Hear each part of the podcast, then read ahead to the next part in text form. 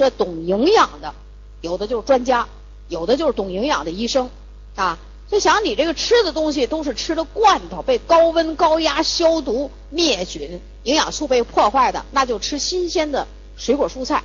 于是当时就给这柠檬吃，柠檬榨鲜汁儿就给这回来的人喝，竟然止住了血，不出血了，把这个坏血病给治好了。以后英国皇家海军就下了一道命令：谁要再出海远航。必须带鲜榨的柠檬汁儿，谁要不带，后果自负。啊，这命令，这军令啊，这是是吧？军事命令，然后就给下了。但是，一百多年以后，又一个大将军又带着船和全体人员出海远洋考察，结果他是全军覆没，包括他自己都没回来。后来就得的全部是坏血病，葬身于大海。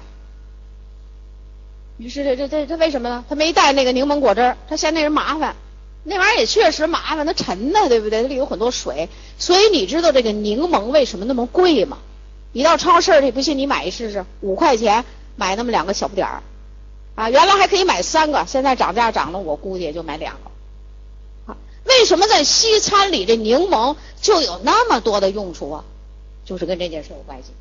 后来有很多专家就来灵感了。这带柠檬挺麻烦的，这带点什么？如果我们能产生一个药片，大伙吃点药片不就行了吗？啊，所以这个研究的专家呀，就开始把这个目光转到了这个营养素的提取上。一九二八年，大家听着啊，从卷心菜、橘汁儿、动物的肾上腺提取出维生素 C。动物的肾上腺啊，我们人是不是也有肾上腺？这个地方消耗 VC 很多。一九三零年，VC 的化学方程式问世，这就弄清楚了，化学方程式出来了。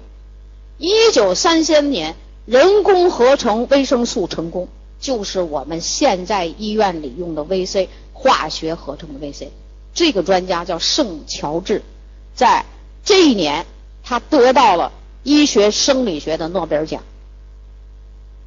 得奖以后的圣乔治。很有进取精神，于是他就给这大老鼠啊做实验，让这个大老鼠啊都得坏血坏血病，啊，一组吃他加工成的，它叫精 VC，一组仍然喝柠檬果汁，结果让他大吃一惊，他得了奖的这个化学合成的 VC 吧，那大老鼠的病好的很慢，就疗效不理想，而喝柠檬果汁它叫粗 VC 的这个没经过加工，就一水果的。汁儿喝了的大老鼠的坏血病很快的就好了，所以这个圣乔治啊就开始研究柠檬了。为什么这柠檬这么好？才发现啊，柠檬里头有一种特殊的物质，当时就叫生物黄酮类。现在我们安利公司就管叫植物因子，就植物因子里头啊是一个很大的概念和含义，里面含有这个生物黄酮类。后来他就研究了。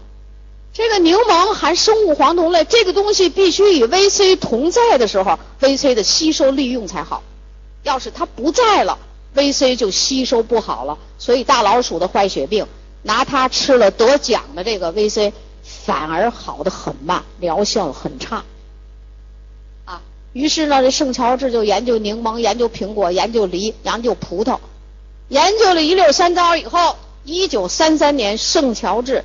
从果蔬中，就是蔬菜水果中提取了生物黄酮，就把这生物黄酮给提取出来啊！而且他还告诉你，生物黄酮必须与 VC 同在时，能促进 VC 的吸收利用，扩大 VC 的作用。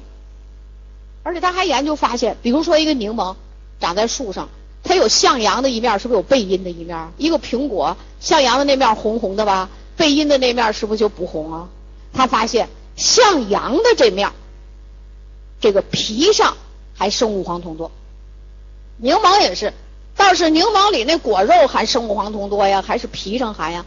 后来他才明白，柠檬的果皮上含的生物黄酮是整个这个果实的百分之九十。葡萄皮儿、苹果皮儿、香蕉皮儿，所有水果的皮全是如此。所以圣乔治后来就警告世人。什么呢？